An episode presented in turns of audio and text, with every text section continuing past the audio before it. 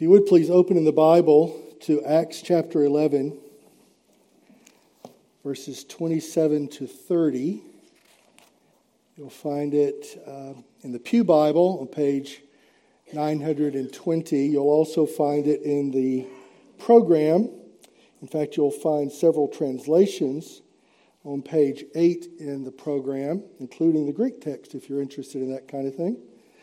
Um, I'd be glad if you'd have it open in front of you because I, it's very important that we understand that what we're going to be looking at is actually um, God's message to us. It's something He wants us to know, something He wants us to understand, uh, something that He wants to, to live by. And I want to propose that there are actually things in this chapter, in this section, that are very, very important for us at MetroCrest.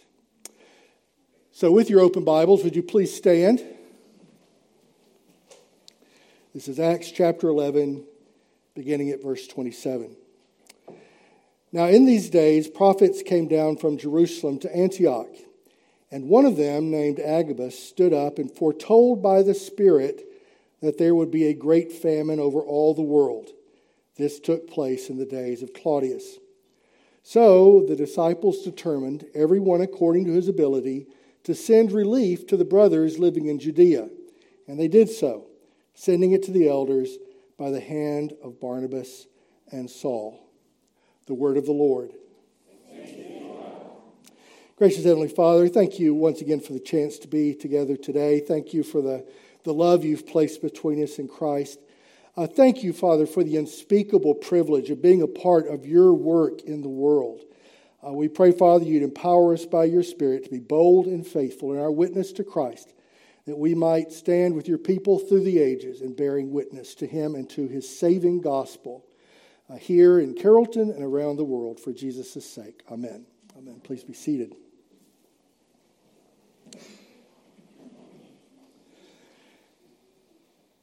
We're doing a short sermon series uh, here in Late Pentecost 2022, looking at the idea of church planting.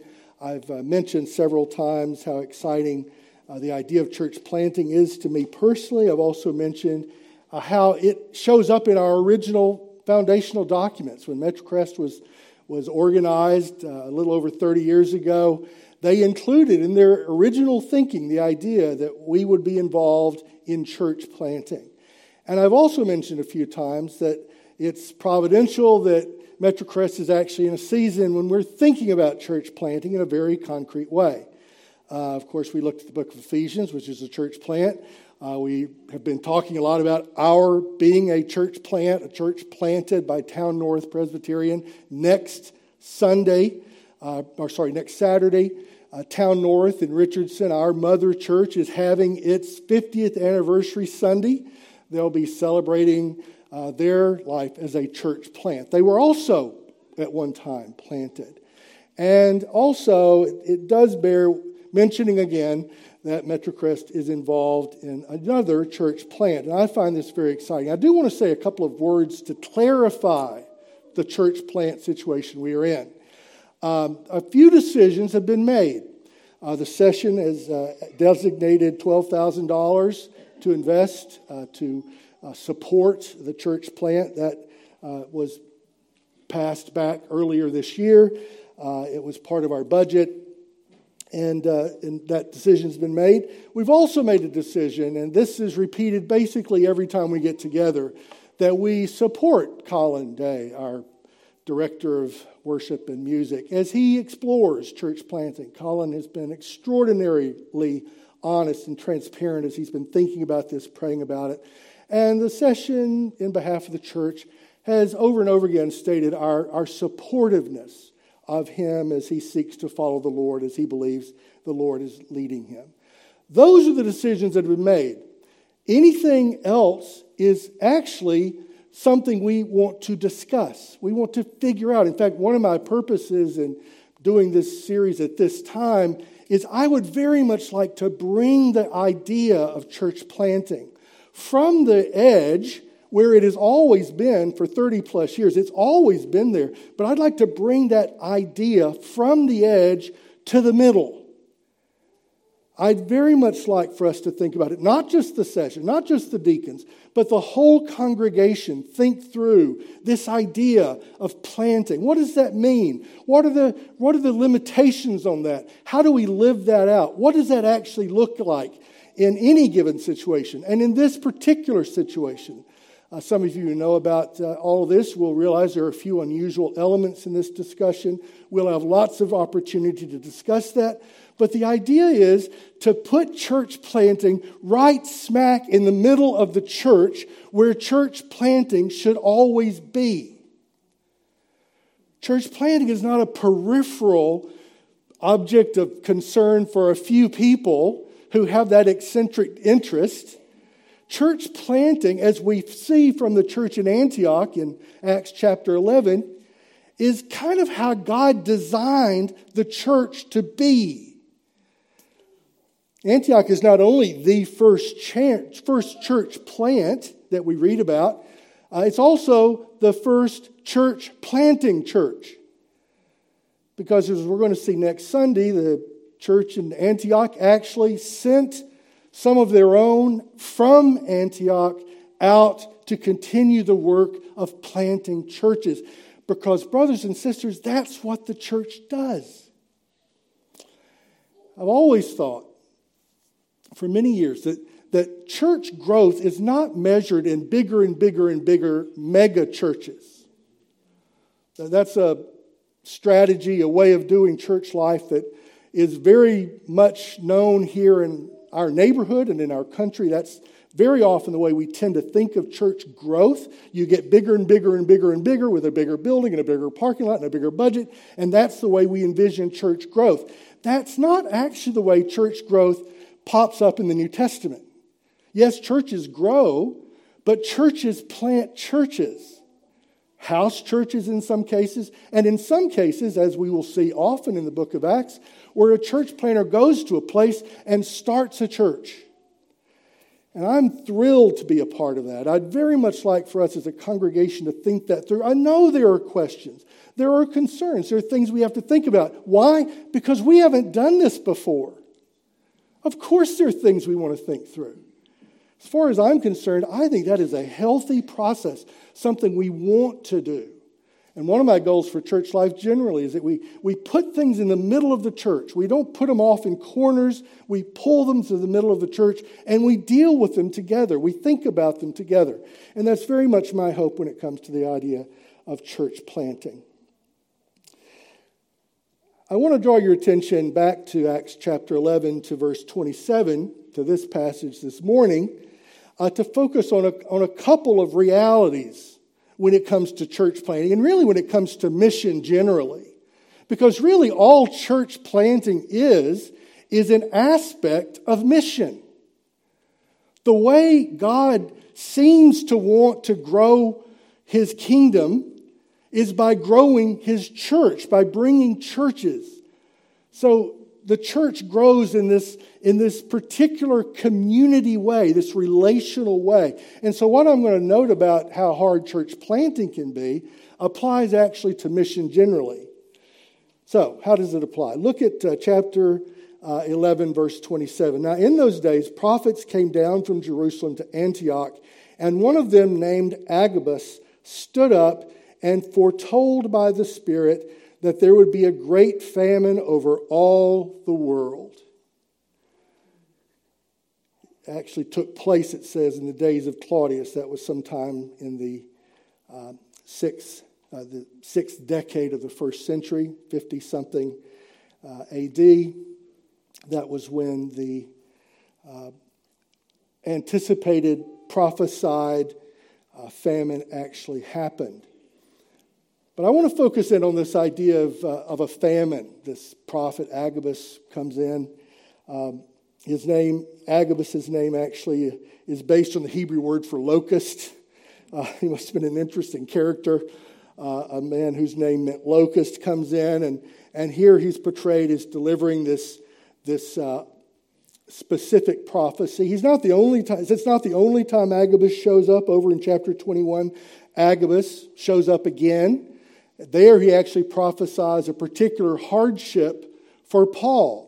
Agabus prophesied that if Paul did what he said he intended to do, he would specifically suffer.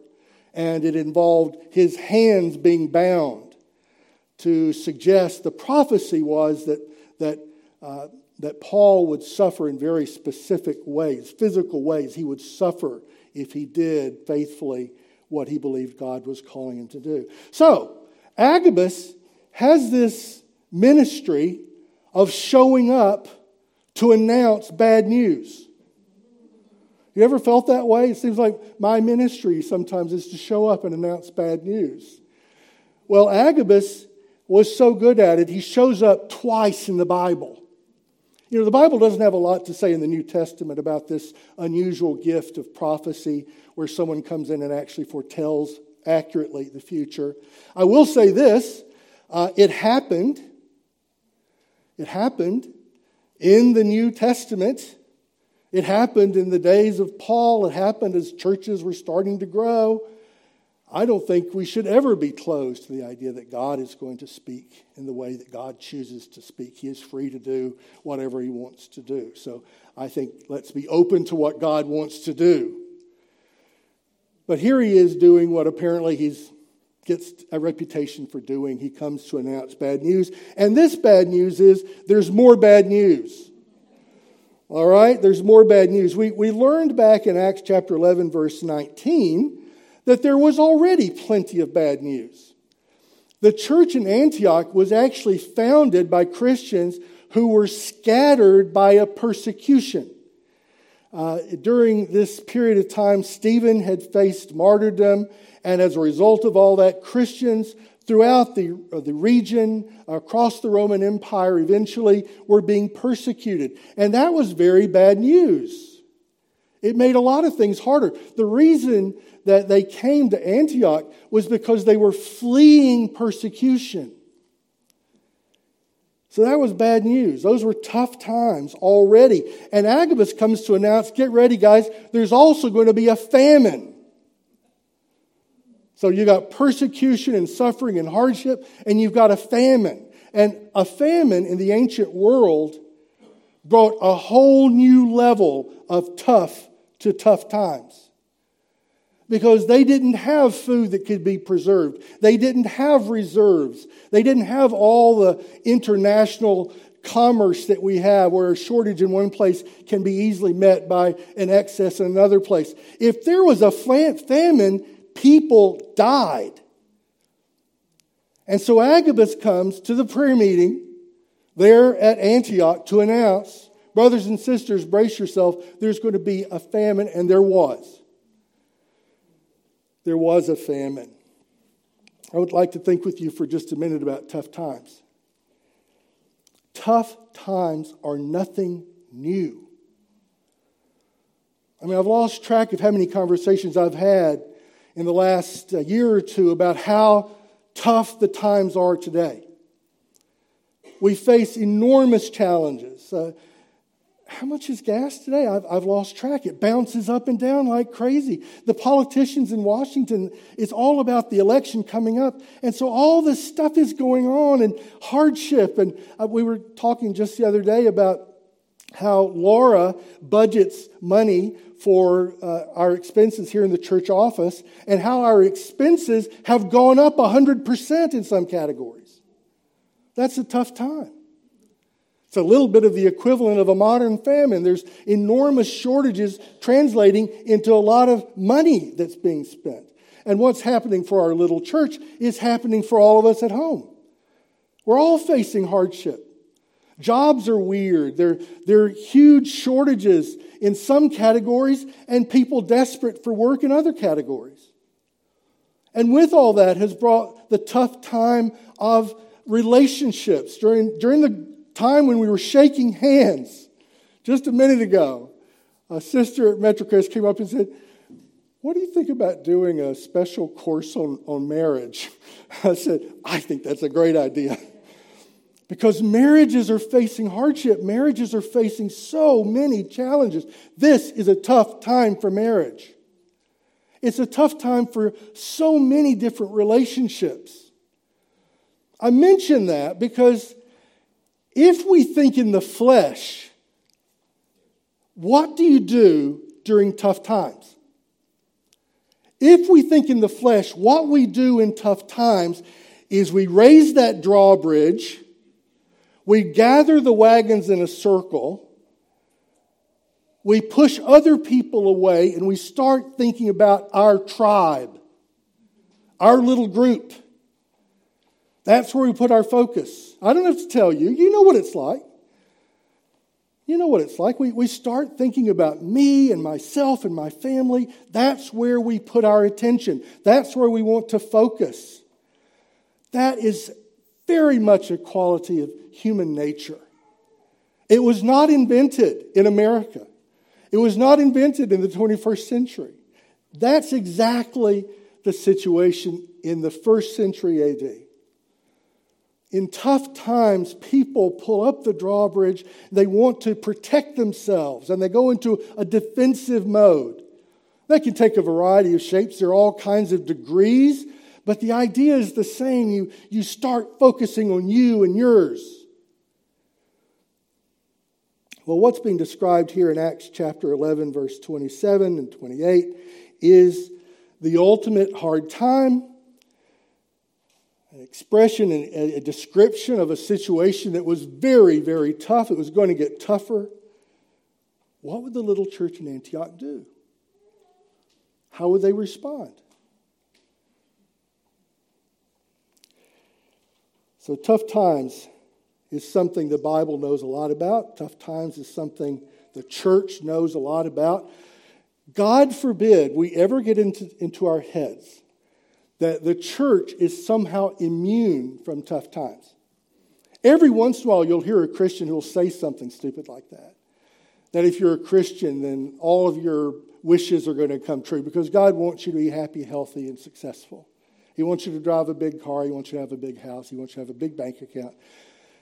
And there is a certain stream of Christianity which teaches that, sometimes very loudly, but even when it's not so loud, it's often subtly present.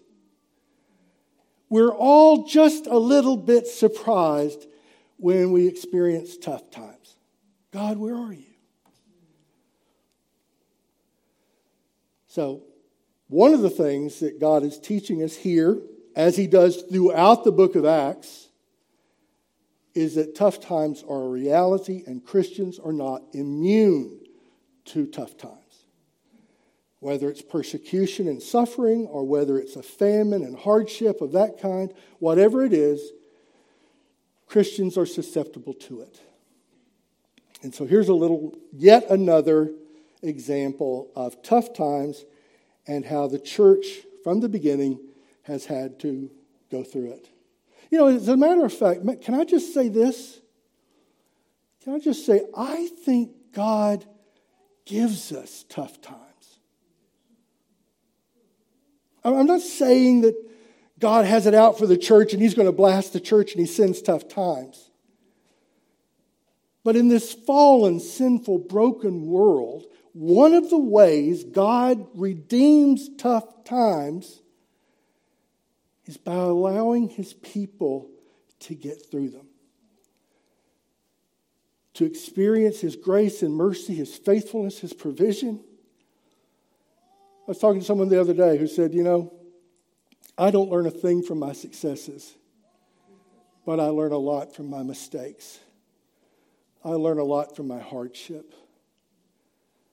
And I think that's true. God takes tough times and He uses tough times so that we will learn to trust Him so that we will learn to hang on to one another, not looking inward defensively, but looking outwardly together with arms, strengthening one another. Not one of us could do this by ourselves. We all need one another in tough times. So we have some tough times. You ever heard the uh, the expression, when the going gets tough, the tough get going. Um, I've heard that all my life. Well, it turns out I Googled it. Who said that first? Do you know who said that first? The very first person that we can find who said those words was a football coach in 1953, a few years before I was born, who said those words, and his name was John Thomas, and he coached the high school football team in Corpus Christi, Texas. If you look it up online, if you find something older than that, let me know. But the website I found said that's where this expression in these particular words originated. But let me tell you, it doesn't just apply in Texas. When the going gets tough, you know what happens? The tough get going. They do not hold back. They do not get fearful. They do not get defensive. They actually go forward. I've titled this next section Resilient Christians. I, I think that's accurate, but I, I actually prefer tough Christians. Tough times, tough Christians. Uh, I can't tell you how happy I am to have Warren and Christina here today and over the next several weeks. You'll be seeing a lot of them over the next several weeks. Uh, you got a little flavor of their ministry during the uh, announcement, their interview. Let me urge you, find them out in the lobby. This is one of the most interesting couples. And I can say that having known them their entire married life. They are one of the most interesting people, most interesting couples that I personally know. Uh, Warren was not only a highly successful appellate, young, young appellate lawyer, just starting out, uh, working for one of the best appellate law firms in Dallas. When he felt this desire, this call to be involved in Christian ministry, he met this beautiful young Bible translator. Young men, be careful when you meet beautiful young Bible translators, because the next thing you know, you might wind up being a Bible translator yourself. And so Warren, who had a law degree and a good job. God got a hold of him through his beautiful fiancee, now wife, and together they packed up and moved almost literally to the other side of the world, where they set up, set up shop doing something Christina knew about, but Warren knew less about, which was Bible translating.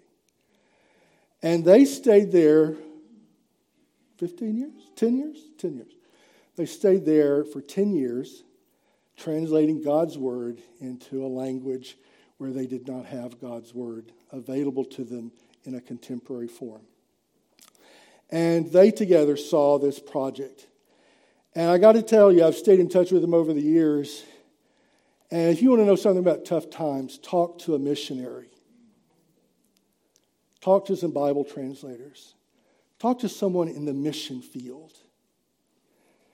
And you will hear a lot about tough times. You know, one of the things I've noticed about missionaries, missionaries who are very, very, very committed to their work, very committed to their denomination, when they go into the mission field, when they go and start engaging for the gospel in whatever mission field they're in, a lot of those things, while they are always important, they kind of become a little less important. Like the uh, Warren mentioned that he's going to be teaching at Seminario ESEPA, E S E P A, that means something like uh, pastoral studies, study Center for Pastoral Studies in Costa Rica. The director of uh, ESEPA, Seminario ESEPA, is a Presbyterian. He's a member of the PCA. I've actually met him. Wonderful young man. Uh, his name is um, Andrew Halbert. Our denomination, he's the head of the seminary. But under him is a wide variety of people, all Orthodox, faithful, Bible believing, Bible loving, Jesus loving, Bible believing Christians who see other important issues differently, but they're one in the gospel. And they can lock arms and work together because let me tell you, as an evangelical in Costa Rica, there's not a lot of room for denominational infighting. There's not a lot of room for preferring this so strongly that I won't work with you on this, even if it's important. Like among the people at ESEPA, there are some Baptists. I think there might be one or two Baptists in the room right now. Baptists, Baptists and Presbyterians see baptism very differently. We differ in terms of the mode, we differ in terms of some ways of understanding it, but we can work together. We can, we can work together for the gospel. Well, when it comes to mission, you, you develop a kind of thick skin.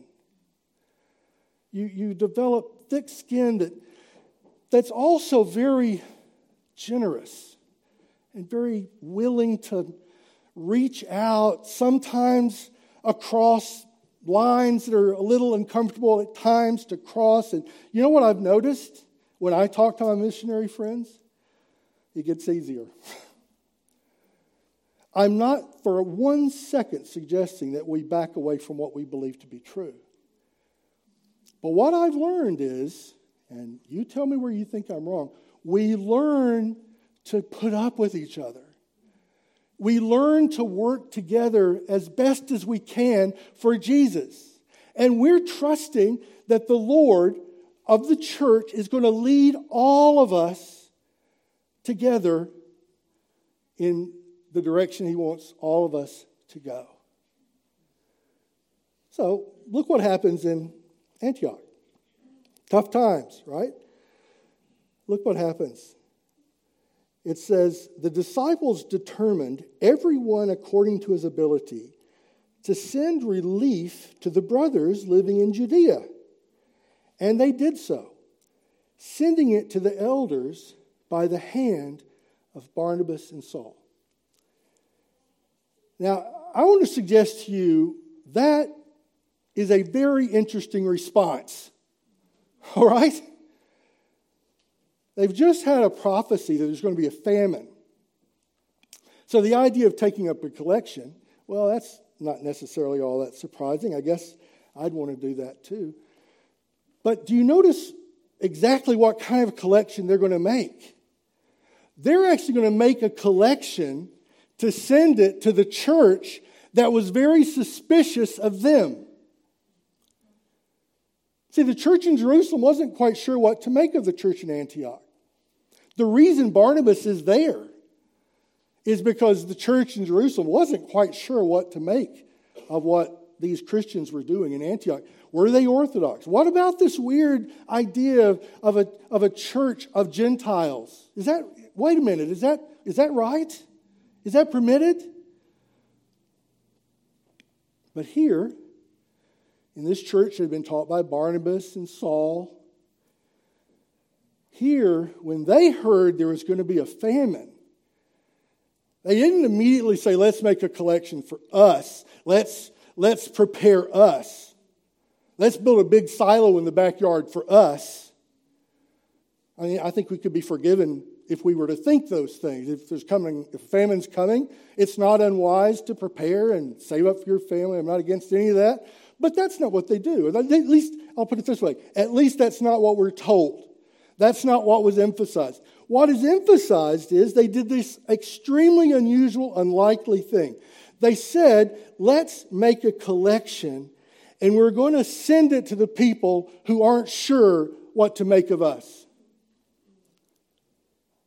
It hasn't even happened yet. This is all on the basis of a prophecy from a guy whose name means locust. And they say, We're going to make a decision. That's the first thing. There couple, three things I'd like to point out about these tough times and the tough people, the tough Christians that come out of it. One is decisiveness. They were willing to make a decision. Decisions are hard to make. Decisions are very, very hard to make because it means you have to figure out what you're actually going to do. You can talk about it all day long, but it's, it's actually when you get to the point of saying, this is something we're going to do. Well, brothers and sisters, decisiveness is essential in church life. You know, it doesn't really surprise me that church planting has been in our philosophy of ministry for 33 years, and yet we've never planted a church. I'll tell you why.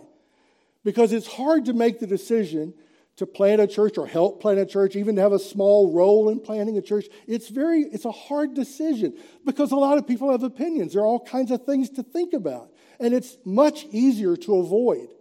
I mean, one of the reasons I'd really like to pull this out, put it in the middle of the kitchen table, and have a talk about it is because I'd like for us to think about actually doing something. Taking it off the planning board and putting it on the table. Let's say, okay, how are we going to do this? What does it look like? There are a million different things that have to be decided. And the only way you can decide them is to talk about them and pray about them and discuss them and see where the Lord leads you. So they were decisive. It's interesting how um, Luke puts it the, the disciples determined everyone according to his ability. Every single person was involved in this determination, this decision. Decisions are like that, they should involve everybody. So we need to have a discussion when we make a big decision. And that's what happened in Antioch. Every single one of them determined something. They made a decision. There was decisiveness. And then that decisiveness actually led them to incredible generosity. They determined everyone according to his ability to send relief. Um, the early chapters of the book of Acts are humbling to me. They're humbling to me. If you flip back to Acts chapter 2 and you read about the beginning of the church, what you will find over and over again is extreme almost extravagant generosity. A kind of generosity that, to my mind, in 21st century, almost sounds unbelievable. That they would do this voluntarily. This is not communism.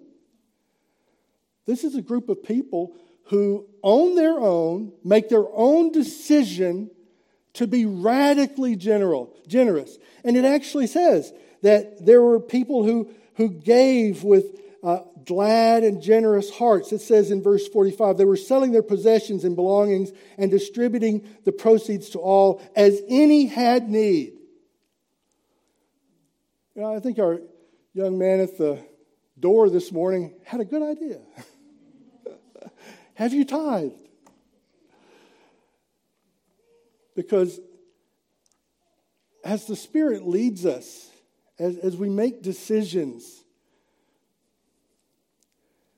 I'll be very surprised if the Spirit doesn't lead us to generosity of a, of a particular kind. But it's up to every person. You know, there's one of the one of the stories in the book of Acts is about a couple that tried to lie about it.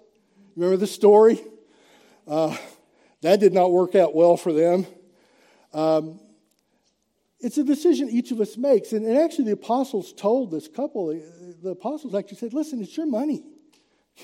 You are free to do with it what you want. You're under no compulsion. You're free to do with it whatever you want to do. But I'll tell you what the Holy Spirit usually does. You work it out in your own life, your own family. But what the Holy Spirit usually does is the Holy Spirit gives us a radical generosity, a deepening concern for the people around us who are in physical need and especially for those who are in spiritual need. Suddenly, it becomes a point of concern to a church in Carrollton, Texas, that there are some people in Central Asia who don't have the Bible. Why should we care? We don't know them. Chances are we won't meet them in this life. But suddenly the Holy Spirit gets involved and we care. We care that there are immigrants coming, flooding, flooding into Richardson, Texas to go to the University of Texas, Dallas. Flooding. Thousands coming from all over the world to Dallas. And suddenly, we care about that. Now, it doesn't answer every question. Please hear me. There are hundreds, thousands, probably, of questions to answer.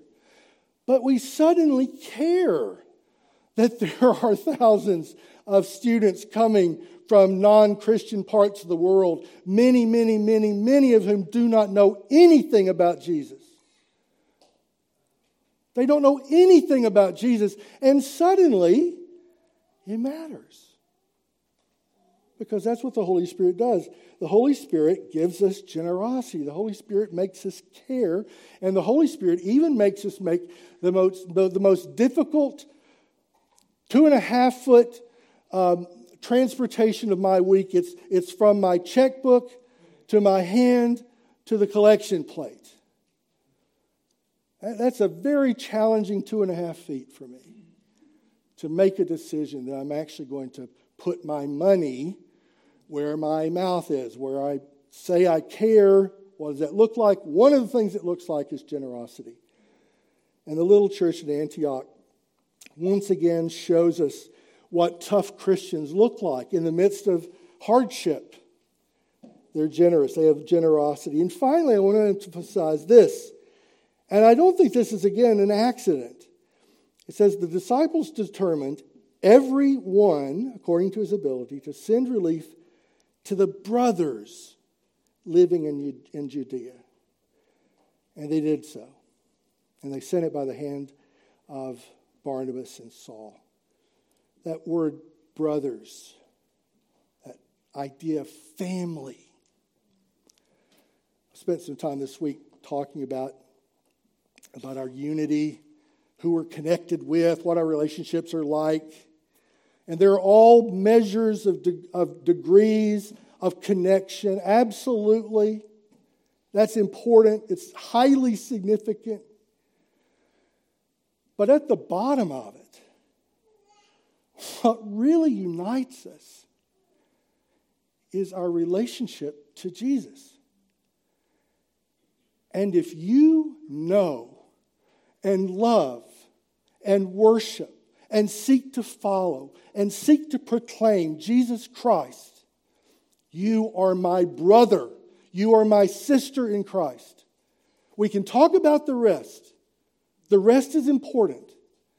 But if you know and love Jesus and you are seeking to walk with him and you're seeking to proclaim his word, we're family. We are family. And that should guide us, it should influence all of our decisions. Brothers and sisters, it does not answer every question, but it answers the most important questions. We're family. We're united in Christ. And one of the decisive things that sets Antioch apart, that makes them such a significant turning point in the life of the church, is this little church didn't send their money to the people who they were completely in agreement with, that they had no disagreement with, that they had no issue with. They actually sent their money to the people they had the biggest issue with at this time. To the, to the Christians in Jerusalem who were thinking one thing about the, New, the Old Testament.